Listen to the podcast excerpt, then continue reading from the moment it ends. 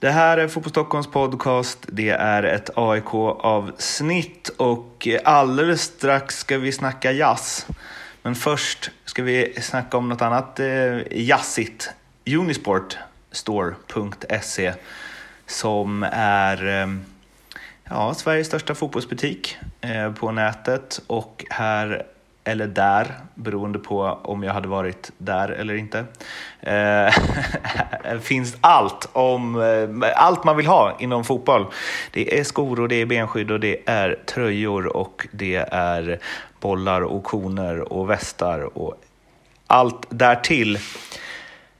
Och på unisport.fotbollstockholm.se, vad finns där, Oskar? Då finns eh, en liten tävling där. Mm. Som handlar om eh, dräkterna, som du nämnde va? I din mm. upp, upprad, uppradning. Där eh, kan man eh, tävla på ett väldigt enkelt sätt. Man knappar in den där adressen, unisport.fotbollstockholm.se. Eh, och det man kan vinna i första hand är eh, en matchdräkt till sitt lag. Om du kanske spelar i Korpen och vill ha det absolut snyggaste matchstället som finns där. Eller om du vill, ja, kanske inte ha det absolut snyggaste, men bara det snyggaste matchstället om du spelar division 3 kanske. Mm. Då är det dit man ska gå.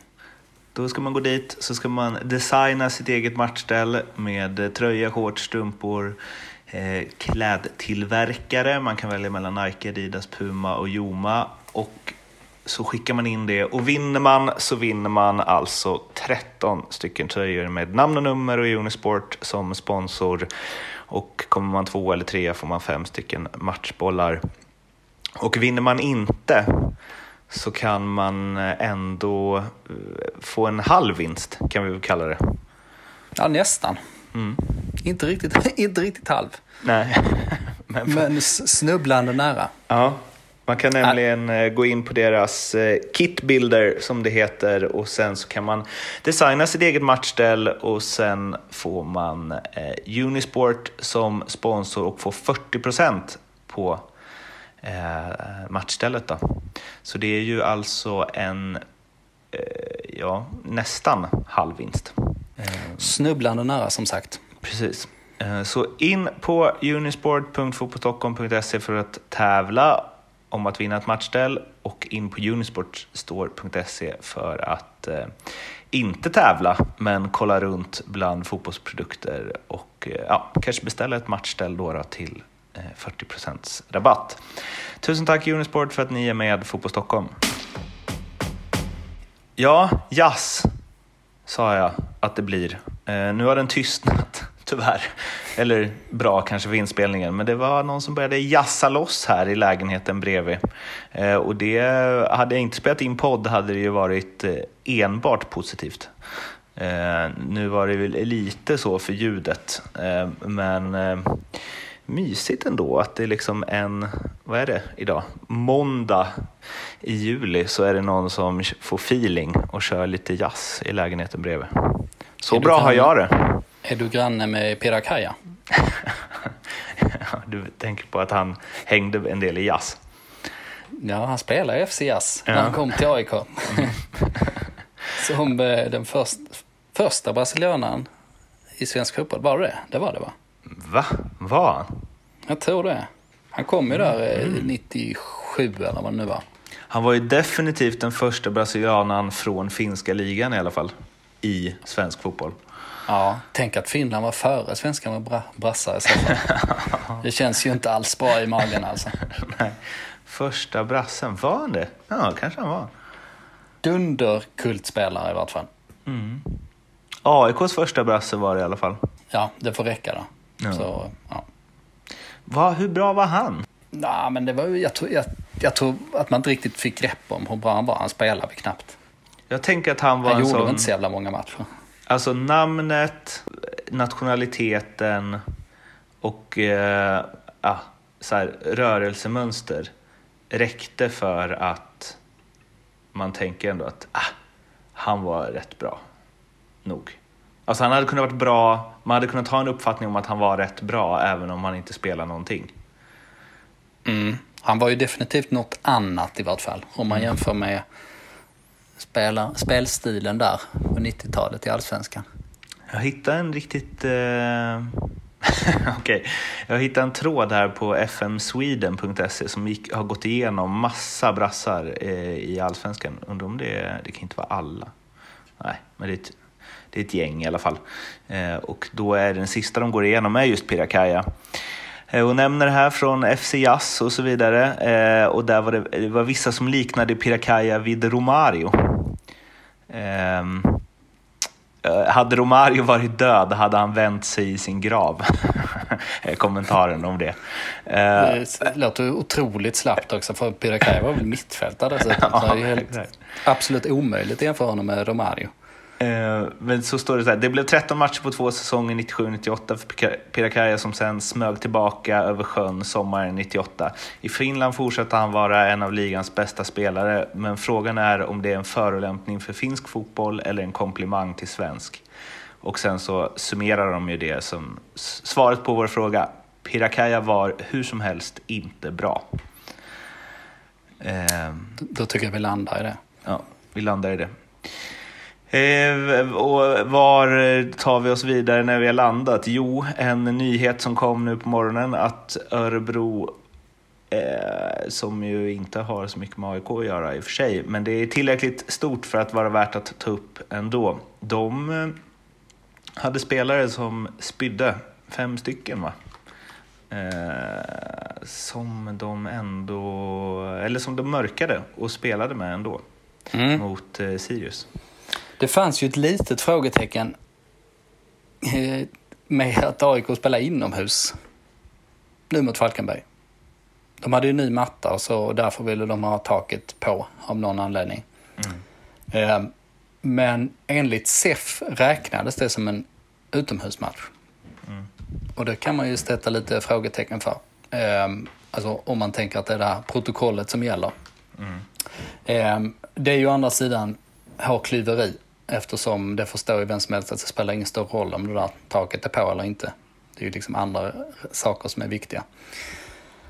Ehm, men eh, ja, nej, men vi kan väl vi kan, väl bara nämna, vi kan väl bara nämna Örebro-historien som att eh, den, den kommer få konsekvenser och det är ju ett eh, mycket märkligt beteende av dem att de mörkar att massa spelare spyr. Det är för sig inget coronasymptom kanske, men, men dock, det, det liksom står det går ju mot alla de här reglerna. Det finns ju protokoll man ska fylla i. Och sen i efterhand berättar man det. Så att man mm. först försökte man mörka det och sen så i efterhand så avslöjar man det. Så bara för att kanske man förlorat Sirius.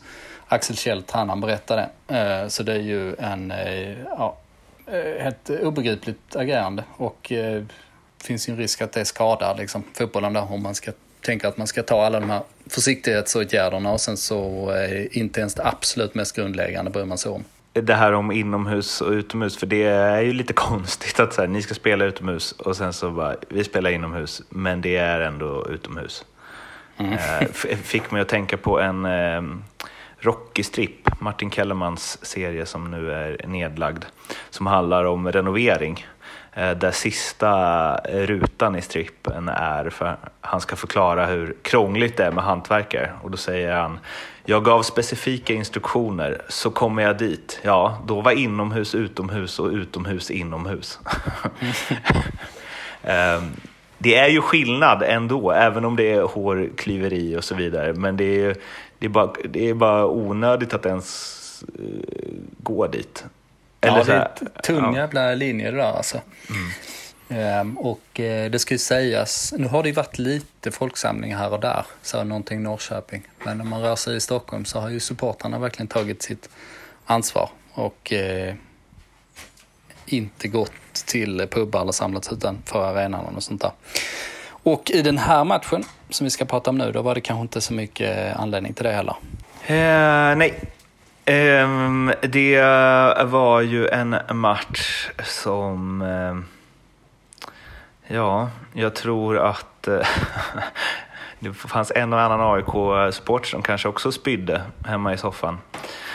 Nej, det kanske var för hårt. Men de, eh, jag var ju inne på det innan, eh, att när vi hade Sjöberg med i förra podden så sa vi att det ska bli intressant att se AIK nu med det här spelet när de faktiskt är solklara favoriter och när det här spelet någonstans ska eh, det här experimentet ska få maxutdelning. Det är sådana här matcher man ska liksom styra mer än någonsin och vara mer överlägsna än tidigare och så vidare.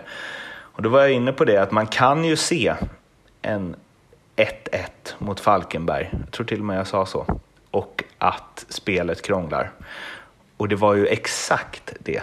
Det var till och med en sen kvittering. Ja, det var eh, orättvis kvittering till och med, ja. skulle jag dra det till. Och eh, ja, jag vet inte, alltså det, det, nu är det ju, det här är ju mycket mer, ni får ursäkta alla ni som lyssnar på den här podden, men nu är det ju för en utomstående mycket mer intressant än om AIK hade vunnit med 4-0. För vad händer nu? Mm. Eller vi kan ju börja med, vad händer då? Ständiga frågan, det där, apropå strategi man valt och Mm. Och så vidare. Men vi kan i alla fall, nu ska vi hålla den här matchanalysen jävligt kort. Mm. Vad hände? Därför det, kanske därför det blir lite pirikaja i början också. Mm. men eh, Falkenberg kommer ju till match, de byter ut sex stycken spelare. Jocke Perssons strategi. Ja, det är ju inte Falkenbergs bästa lag som kommer dit. Um, och eh, Falkenberg spelar eh, lågt och klassisk eh, 5-3-2. Det var ju lite som att Norling möter sig själv Många har ju inspirerats av hur AIK spelade och standardmodellen när man kommer som mindre klubb till större klubb är att spela 5-3-2. Alltså, och det är ju, ser lite annorlunda ut men i grunden är det jävligt mycket den här shape-formationen. Ehm, att det är som en eh, liten eh, tjock kon som ligger och flyttar sig mm. hela tiden. Och att eh, ja, det är svårt att spela igenom i mitten helt enkelt. Och när AIK ser ut på det här viset, eh, trötta uppenbarligen, mer slitna än många andra, vilket man får analysera också. Eh, och man har eh, och får det Sebastian Larsson som ligger så lågt i, eh, nästan hela tiden. Ehm, och eh, sen har man eh, en ytterback till vänster, Erik Hall, ja men det är ju en liksom klassisk wingback.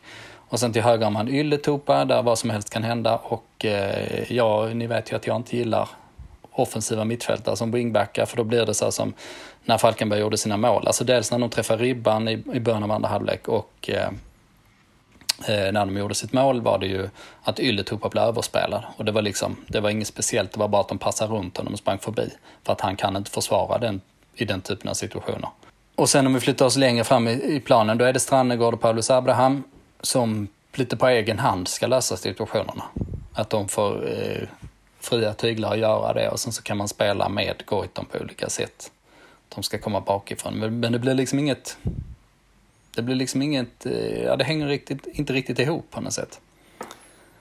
Ehm, och eh, Falkenberg var bättre i den här matchen. Ja, Falkenberg var riktigt missnöjda med att bara att det blev en poäng. Nu släppte de ju den där i 90 i och för sig, så det var kanske inte så konstigt, men eh, nej, taktiken funkar ju faktiskt inte alls den här gången. Jag såg en, ehm, fan jag tappar bort den nu, vilket i och för sig, det var en väldigt bra tweet från en AIK-are eh, som la upp en GIF på eh, så här, tecknade fotbollsgubbar som bara spelade, alltså bollen gick bara utan att de rörde sig framåt mellan varandra. Det var liksom tre spelare på mittplan och så bara passades bollen fram och tillbaka och motståndarna bara stod och gungade avvaktande. Så postade han den så tror jag bara han skrev så här AIK över. Mm. Ja, eh. det är inte så dumt för det blir, det blir gärna lite handbollsspel. Alltså när mm. taktiken inte funkar då blir det som att man, att man står i ett långt U när man går så högt upp på kanterna. Eh, och så bollar man runt där. Jag vet inte, det var nog inte riktigt eh, fallet den här gången tyckte jag. Eh, jag tyckte man eh, försökte spela lite mer i mitten men bara inte klarade. Men eh, ja, taktiken, processen, det är ju, eh, det är ju inte mycket nu som talar för att eh, den kommer bli sådär fantastiskt. Nu, nu är det ju mer som talar för att det har varit liksom en, mer av en chockeffekt när man har låst motståndarna i vissa, vissa lägen.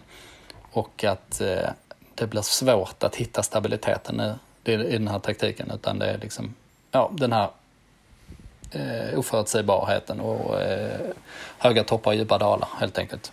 Men finns det någonting i den här usla insatsen att ta med sig? I Hammarby-avsnittet vi spelade in nyss så var det ju ändå, vi hade ändå positiva grejer efter en 3-0 förlust och eh, liksom, vi, vi gnällde på mycket men ändå att det finns något att grabba fast vid. Hur känner du Ja. kring AIK där AIK är nu? Nej, rent taktiskt hittade jag faktiskt ingenting. Eh, som att, att man var på väg åt rätt håll. Om man då sett glimtvis av det tidigare. Eh, även jag som skeptiker till taktiken. Eh, nej, men Paulus Abraham såklart. Mm. Eh, där har vi det. Det är ju ingen eh, liksom, eh, eh, ja, insats där han imponerar hela tiden. Ganska långt ifrån. Eh, men han får mycket förtroende, han får möjligheten att eh, misslyckas och lyckas om vartannat och eh, i slutändan är det han som pillar in den där bollen. Och han har ju, jag tror han har två, två plus två nu faktiskt på, på sex omgångar. Alltså han är väldigt bra. Mm. Alltså nu har han gjort så, visst han är ung, det kommer komma svackor säkert och så vidare, men nu, har, nu är det på en så här, man kan blixtra till någon match, man kan få med sig någon assist mot ett passivt Hammarby-försvar, man kan, men nu är det ju verkligen så här, han levererar. Och det är inte bara så här frejdigt, spännande, han kommer bli bra, utan han är ju redan bra. Ja, visst är det. Och eh, han är bra på rätt sätt också på något sätt om man ser det ur talangperspektiv. Det är en supertalang med stora bokstäver. Och eh, det får ju en att tänka på vad Brommapojkarna sysslar med egentligen. Det är sällan man säger så i och för sig om BP och talangutveckling och talang ta hand om. Men här är det ju verkligen det. Ja, De eh, blev av med honom eh, för ett så lågt pris. Du kan ju dra det kort. Mm. Brommapojkarna är ju, ja, de är i och för sig dåliga på att göra business måste man ju säga. Att de inte har, liksom, när de varit uppe i Superettan och Allsvenskan så många gånger, att de inte lyckats liksom, etablera, alltså haft en skicklig sportchef eller en organisation som gjort att de gjort stora försäljningar många gånger med, med det talangunderlaget, det är bara underkänt. Nu är det bästa de kan hoppas på är ju typ det här. Eh, eller har det ju varit. Det vill säga att man säljer vidare från liten peng till, till en annan klubb i Stockholm och sen så har man lite vidareförsäljningsklausul. Eh, och det är ju ett, ett underkännande till den föreningen och i det här fallet så har man gjort, har man gjort tidernas miss alltså. Eller om AIK har gjort tidernas fynd. Både och är väl sant. För man hade ju, ja det blev ju någon slags eh, kontraktsstrul där. Eh, när eh, Abraham skulle gå från eh, ungdoms till seniorkontrakt. Det var någonting som gjorde att det drog ut på tiden och därför när det skulle skrivas seniorkontrakt så skrev du in en sån här eh, klausul, utköpsklausul på en miljon ungefär. Och det var ju den AIK utnyttjade. Eh, och sen eh, ligger det väl lite vidare försäljningsprocent också. På eh, 20 procent kanske. Men eh, ja, nej, det om jag hade hållit på Brommapojkarna hade jag ju bara tappat den här, hört om sådana här historier. Liksom. Vad är, vad är poängen då på något sätt? Eh, om man får fram en egen talang som står ut så tidigt och är sån, ja, så uppenbar jävla begåvning liksom. Och sen måste man eh, inte ge bort honom, men liksom sälja honom till superreapris till en annan klubb i samma stad. Och eh, sen tittar när han som 17-åring är deras bästa offensiva spelare. Så eh, ja, sjabbel där och en eloge till AIK som på, påpassligt högg eh, där. De, de, eh, det var ju lite omdiskuterat när de tog in honom såklart, för det var ju bara några dagar efter de hade eh, gått ut med att de hade permitterat och eh, att de vädjade om pengar till supportrarna. Så det framstod ju som inte så lite cyniskt eh, i det läget, men eh, då hade ju den här förhandlingen varit igång ganska länge.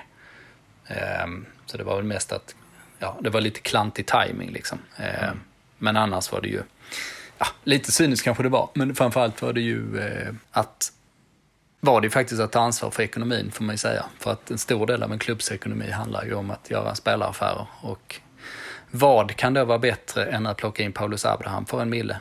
Nej, det kommer ju vara money in the bank så småningom. Mm. Det är ju... Ja, vi spekulerar om Tihis prislapp ju. Ja. Ehm, för ett tag sedan. Men det är väl klart att eh, Paulus Abraham kan ju utan vidare vara en eh, f- eh, 40 miljoner spelare eller, eller bättre än så. Och, Mm. om, om valfritt antal månader. Och där är det ju ännu 12 mer... månader kanske, eller 18 månader eller vad som helst. Och där är det ju ännu mer det vi var inne på med tio där också. Att, ja, men att, att de har gjort Alexander Isak-affären gör att eh, de kommer kunna ta mer betalt för sina unga talanger framöver. Och det gäller ju ännu mer än anfallare skulle jag tro. Det tror jag också. Jag tror den faktorn är stor till och med. Um, och sen så kanske det inte, liksom ur ett psykologiskt perspektiv så, ja men då kanske det inte är så dumt att de påminner lite varandra om, om varandra på planen också. Uh, inte riktigt samma typ såklart. Alltså, Isak är ju en utpräglad striker och eh, uh, Paulus Abraham är ju bättre när han kommer lite eh, bakifrån sådär. Men eh, man kan ju se likheter såklart. Alltså med det här lätta steget och det, de här riktningsförändringarna när motståndaren inte hänger med helt enkelt. Skapa sig ytor och så. Det, ja, det kan säkert vara en faktor det också i, i ett försäljningsperspektiv. Eh, för att om x antal månader kommer ju dessutom Alexander Isak förmodligen liksom ha fortsatt utvecklas. Eh, om ett, ett år eller ett och ett halvt så lär ju, är det ju till och med troligt att Isak spelar i en av världens största klubbar. Och då stärker det det ju ännu mer. Ja. Ehm, ja, det- var det för det här AIK-avsnittet. Det var mycket som var dåligt, men eh, de ska vara glada att de har Paulus Abraham eh, och fick honom för den pengen som de fick. Ehm, glöm inte att eh, ni kan snacka med oss på Instagram, Twitter och Facebook om ni vill. Prenumerera gärna i er podcastspelare så missar ni inga framtida avsnitt. Och vill ni vara med och tävla om matchställ så är det unisport.fotbollstockholm.se som gäller. Vi hörs snart igen. Må gott. Hej då. Hej då.